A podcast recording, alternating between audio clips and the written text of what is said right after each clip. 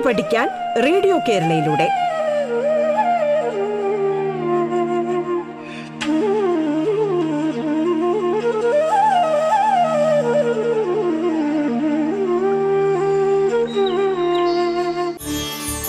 നമസ്കാരം പ്രിയ ശ്രോതാക്കളെ. പാഠത്തിലേക്ക് സ്വാഗതം. പത്താം ക്ലാസ് ഹിന്ദി പാഠഭാഗമാണ് ഇന്ന് കൈകാര്യം ചെയ്യപ്പെടുന്നത്. നമ്മോടൊപ്പമുള്ളത് Vithura G V H S എസിലെ അധ്യാപിക ശ്രീമതി ബിന്ദുകലയാണ് സ്വാഗതം പാഠത്തിലേക്ക്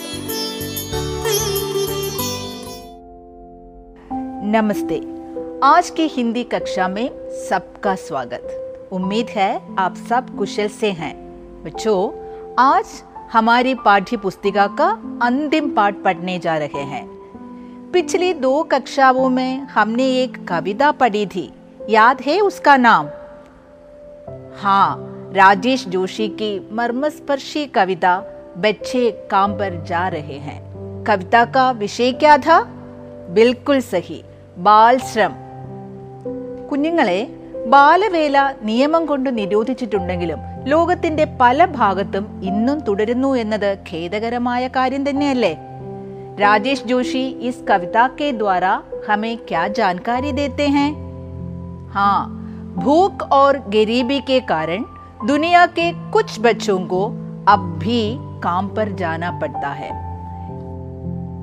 ചിലർക്ക് എല്ലാ നീതിയും അവകാശങ്ങളും ലഭ്യമാകുമ്പോൾ മറ്റു ചിലർക്ക് അത് നിഷിദ്ധമാകുന്നില്ലേ ലോകത്തിലെ കുറച്ചു കുട്ടികൾക്കെങ്കിലും വിദ്യ നിഷേധിക്കപ്പെടുന്നില്ലേ ബാല്യം നഷ്ടമാകുന്നില്ലേ അസമത്വം നേരിടേണ്ടി വരുന്നില്ലേ കുഞ്ഞുങ്ങളെ ഒരു കാര്യം ചോദിക്കട്ടെ പാചകം ചെയ്യുന്നതും പാത്രം കഴുകുന്നതും വസ്ത്രം അലക്കുന്നതും നിങ്ങളിൽ ചിലരുടെയെങ്കിലും വീട്ടിൽ അമ്മ തന്നെയല്ലേ പുരുഷന്മാരിൽ ചിലർക്കെങ്കിലും ഇത്തരം ജോലികൾ തങ്ങളുടേതല്ല എന്ന് തോന്നിയിട്ടില്ലേ ഒന്ന് ആലോചിച്ചാൽ സ്ത്രീ പുരുഷ വിവേചനത്തിന്റെ വിത്തുകൾ പാകുന്നത് പലപ്പോഴും അവരവരുടെ വീട്ടിൽ തന്നെയല്ലേ ആജ് കെ സമാജ് में सभी लोग मिलजुल कर रहते हैं फिर भी समाज में कई असमानताएं हैं इन असमानताओं को हटाने की जिम्मेदारी हम पर है വിവേചനങ്ങൾ മറന്ന് സ്ത്രീയും പുരുഷനും തോളോട് തോൾ ചേർന്ന് പരസ്പര സ്നേഹത്തോടെ പ്രവർത്തിക്കുകയാണെങ്കിലോ?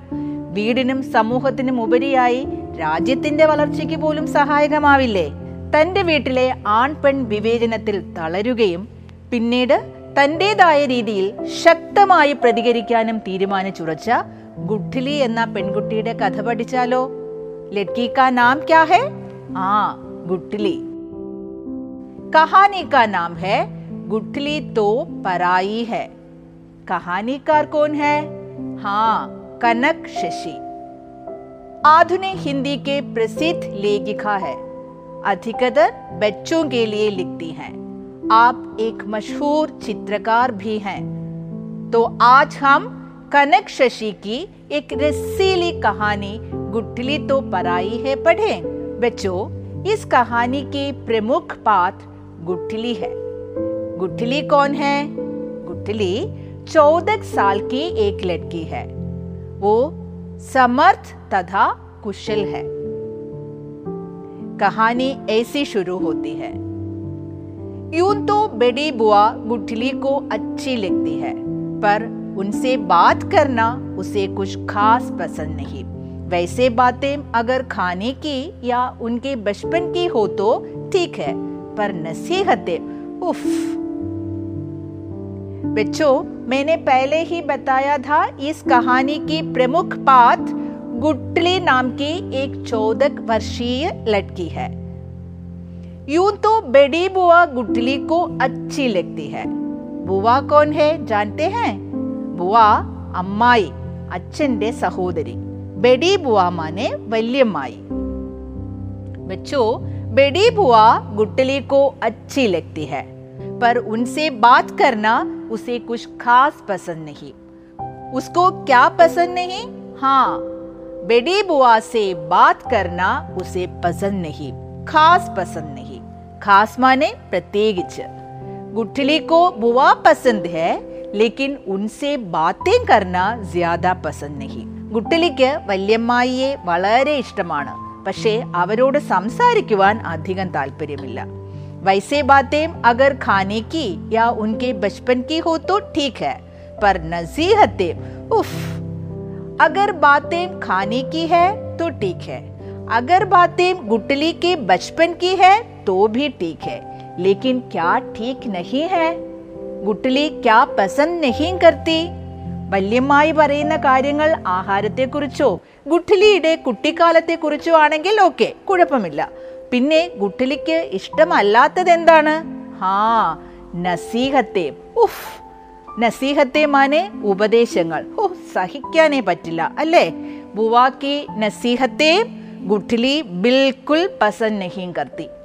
ബച്ചോ आप नसीहतें पसंद करते हैं क्या ഉഫ് नहीं ना गुठली भी नसीहतों से सख्त नफरत करती है। कैसी नसीहतें? देखें।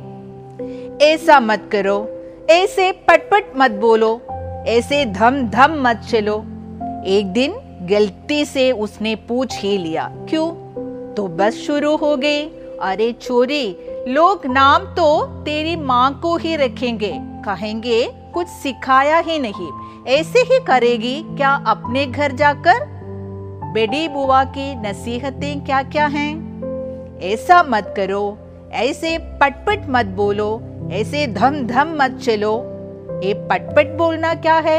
പടപടാന്ന് സംസാരിക്കുക ധംധം ചലന ക്യാ ഹെ ശബ്ദമുണ്ടാക്കി നടക്കുക തുള്ളി ചാടി നടക്കുക ബെഡി നസീഹത്തേം ക്യാ ക്യാ ഹെ ऐसा मत कर, वैसा मत कर, ऐसे पटपट मत बोलो, ऐसे धमधम मत चलो।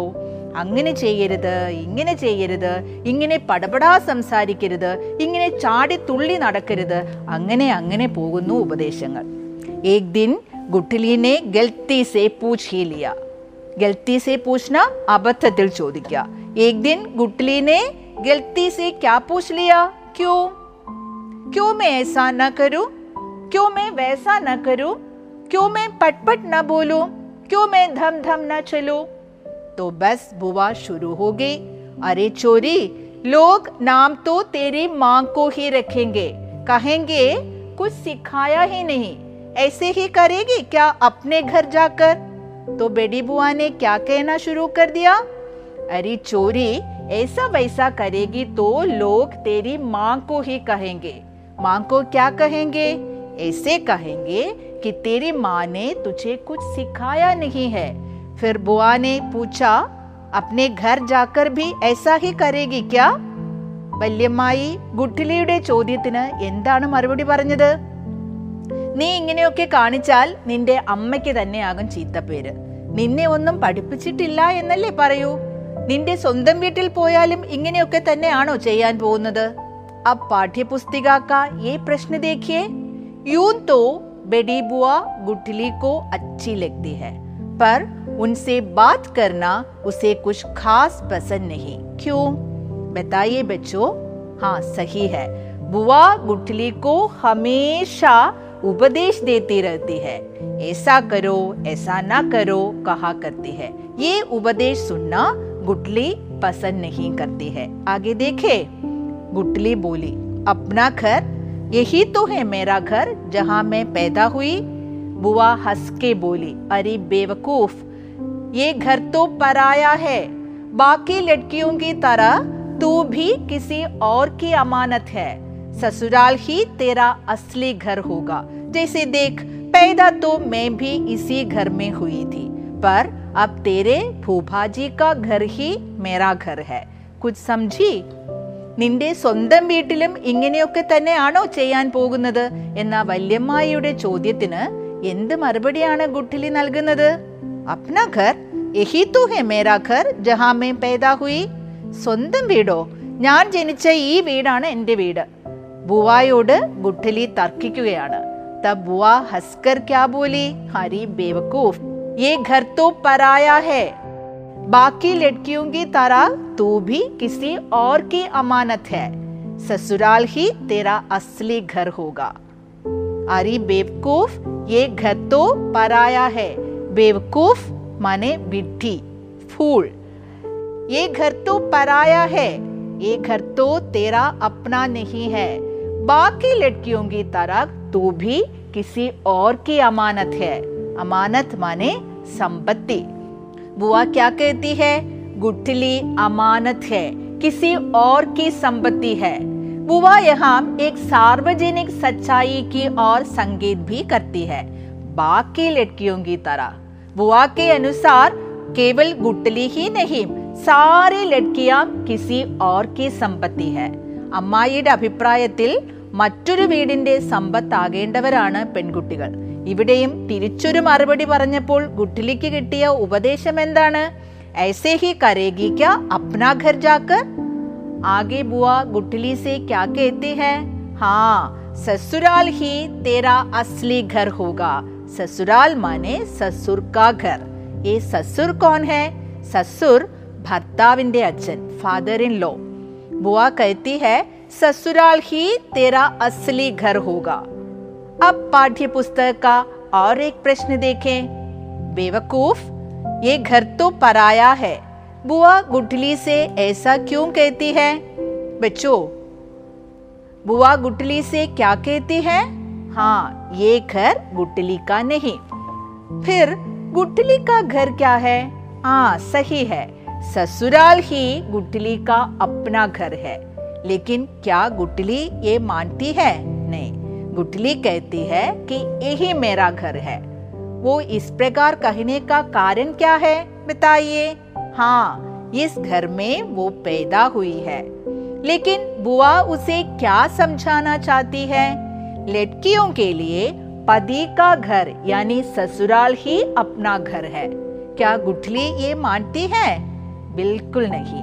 गुठली अपने घर को पराया मानने के लिए बिल्कुल तैयार नहीं है। अब आप ये प्रश्न लिख सकते हैं ना? प्रश्न एक बार और देखे। बेवकूफ़, ये घर तो पराया है। बुआ गुठली से ऐसा क्यों कहती है?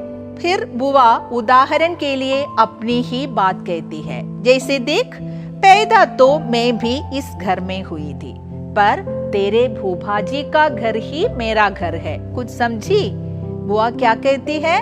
मैं भी इस घर में पैदा हुई थी, लेकिन अब ये मेरा घर नहीं है।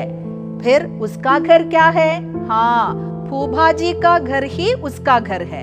फूभाजी कौन है? जानते हैं क्या? फूफाजी माने बुआ का पति यहाँ बेडी बुआ गुटली को क्या समझाने की भरसक कोशिश करती है गुटली किसी और की संपत्ति है ये घर उसका नहीं है സസുരാൽ ഹി ഉസ്ക അപ്ന ഘർ ഹെ താൻ ജനിച്ച വീടല്ല ഭർത്താവിന്റെ വീടാണ് തന്റെ സ്വന്തം വീട് എന്നാണ് ഇവിടെ സമർത്ഥിക്കുവാൻ ശ്രമിക്കുന്നത് ആകെ ക്യാ ഹോത്താ ഹെ ദേഖേ गुठली ठुनक के बोली, मैं नहीं मानती। और बाहर चली गई। पीछे से बुआ की आवाज़ सुनाई दी। चौदह की होगी, पर अक्ल नहीं माई छोरी को। माँ बोली, बचपना है दीदी, समझ जाएगी। बुआ के समझाने पर भी गुटली ये सब मानने को तैयार नहीं थी। मैं ये सब नहीं मानती, वो टुनक कर बोली। टुनक के बोलना छिनुंगी पड़ेगा। टुनक कर वो बाहर चली गई। बुआ उसे छोड़ने को तैयार नहीं थी। उसने पीछे से आवाज़ सुनाई। उसने क्या कहा? चौदह की होगी, पर अकल नहीं माई छोरी को। अकल माने क्या है? अकल माने बुद्धि। बुआ की राय में गुटली को चौदह हो गई है, फिर भी अकल नहीं है। तब माँ बुआ से क्या कहती है? गुटली में अब भी बचपना है। बाद में समझ जाएगी बचपना का मतलब क्या है बच्चों बचपना कुटितम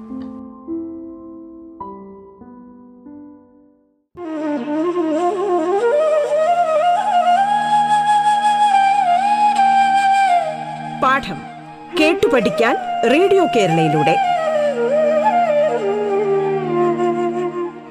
പാഠത്തിൽ ഇനി ഇടവേള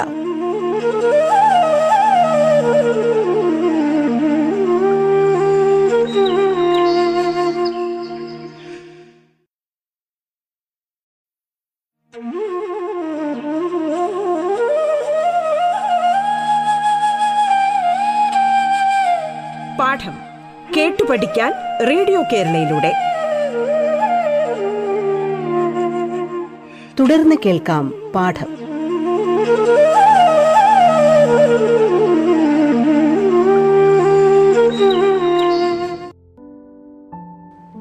പതിനാല് വയസ്സായിട്ടും ഈ പെണ്ണിന് ഒരു ബുദ്ധിയും വിവരവുമില്ലല്ലോ എന്ന് ബുവ പറഞ്ഞപ്പോൾ അമ്മ പറഞ്ഞതെന്താണ്? അവൾക്കിപ്പോഴും കുട്ടിത്തം മാറിയിട്ടില്ല. മെല്ലെ മെല്ലെ എല്ലാം മനസ്സിലാക്കിക്കൊള്ളും.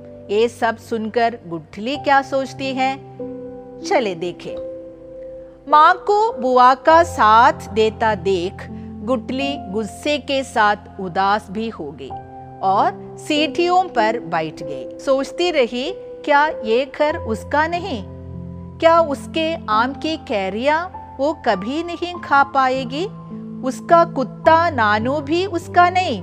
बगीचे में उसकी बनाई क्यारियाँ। मछलियों के लिए तालाब, क्या वे भी उसके नहीं?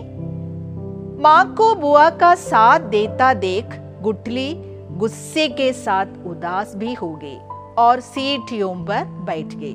सीढ़ियाँ माने गोबनी पड़िകൾ बच्चों, बुआ की बातों पर गुटली विश्वास नहीं करती थी, लेकिन माँ को भी बुआ का साथ देता देखकर गुटली को गुस्सा आया।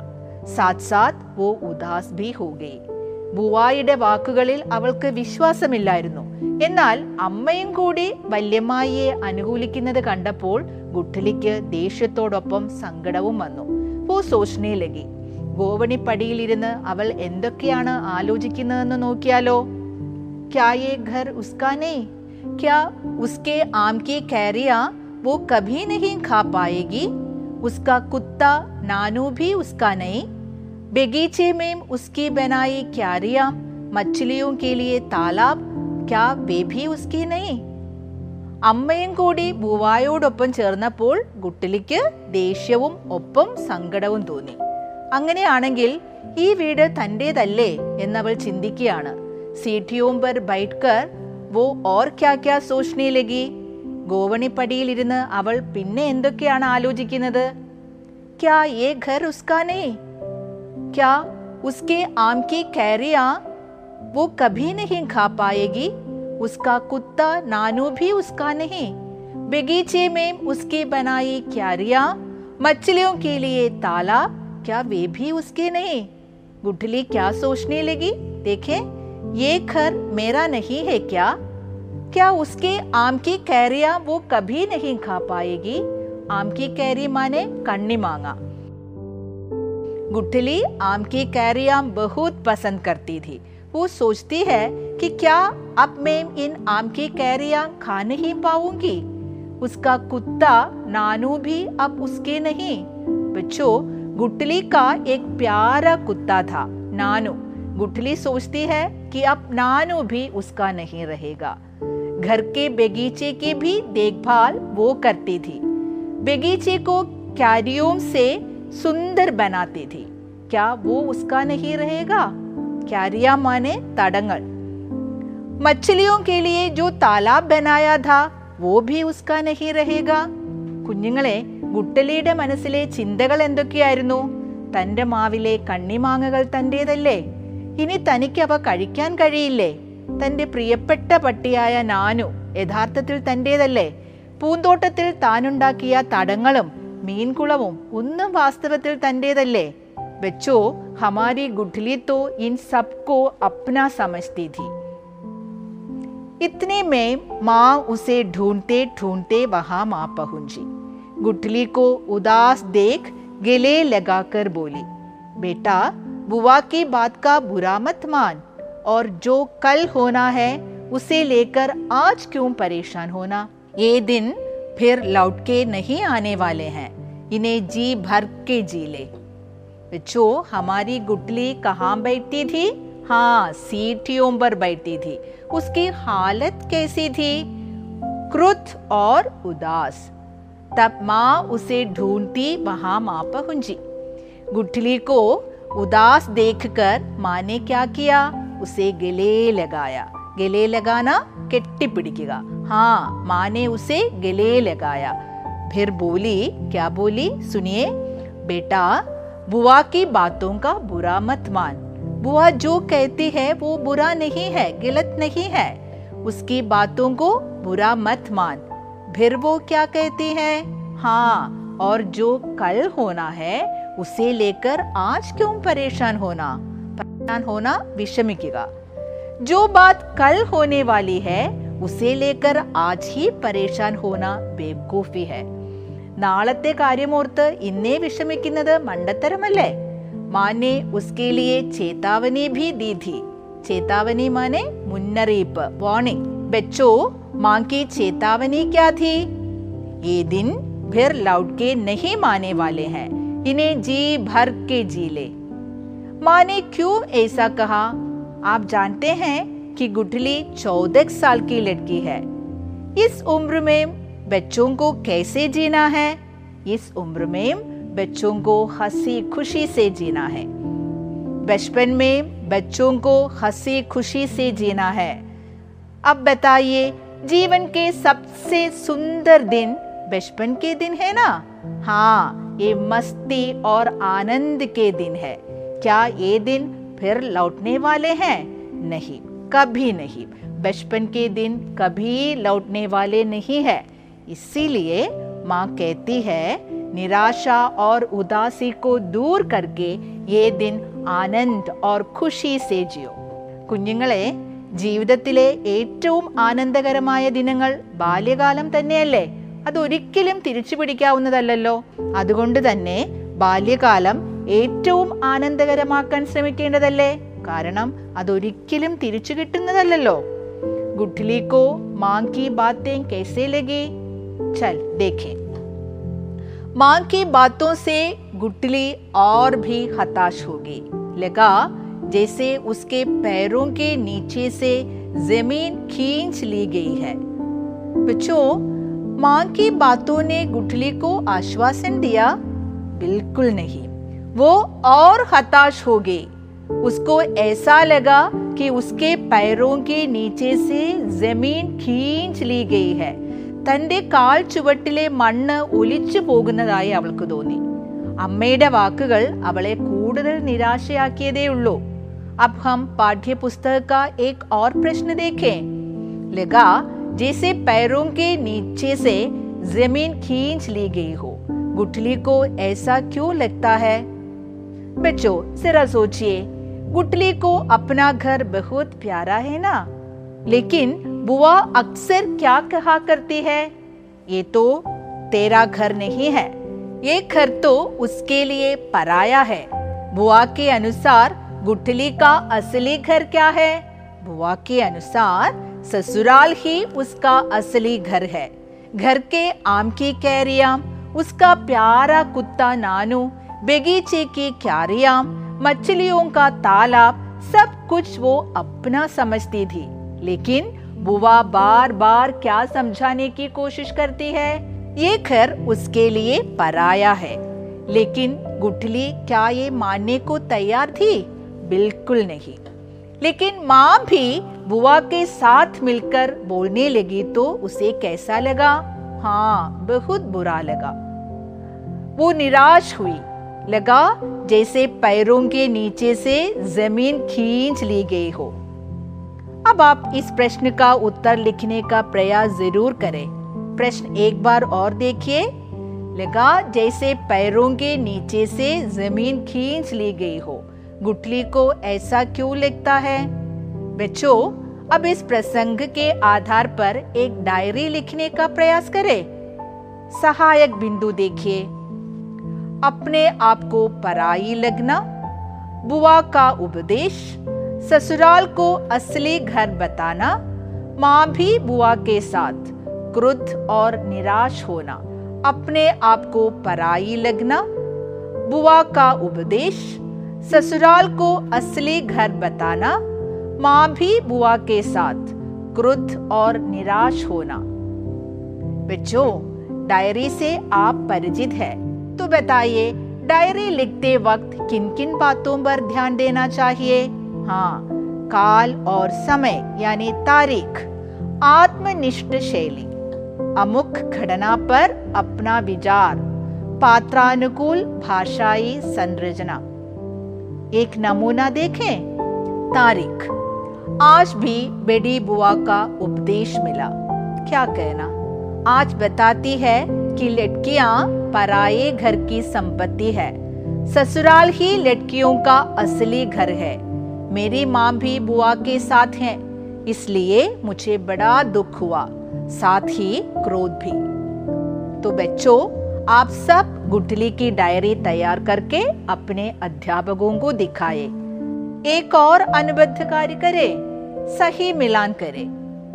बेडी बुआ हमेशा माँ ने गुठली को, बुआ कहती है, बचपन की दिनों को कि लटकियाम अमानत है जी भर के जीना ഗിലേ സേ ലഗായ നസീഹത്തേം ദേത്തി ഹൈ കുഞ്ഞുങ്ങളെ ഗുട്ടലിയുടെ കഥ എല്ലാ കൂട്ടുകാർക്കും ഇഷ്ടമായല്ലോ പാഠം ആവർത്തിച്ച് ശ്രദ്ധിച്ച് വായിക്കണം കേട്ടോ പാഠഭാഗവുമായി ബന്ധപ്പെട്ട രണ്ട് പ്രവർത്തനങ്ങളും ചെയ്ത് നിങ്ങളുടെ അധ്യാപകരെ കാണിക്കുമല്ലോ സംശയങ്ങൾ ചോദിക്കുവാനും മടിക്കരുത് കഹാനി കാ ബാക്കി ഭാഗ് അഗ്ലി കക്ഷാമേ പഠേങ്കെ ധന്യവാദ്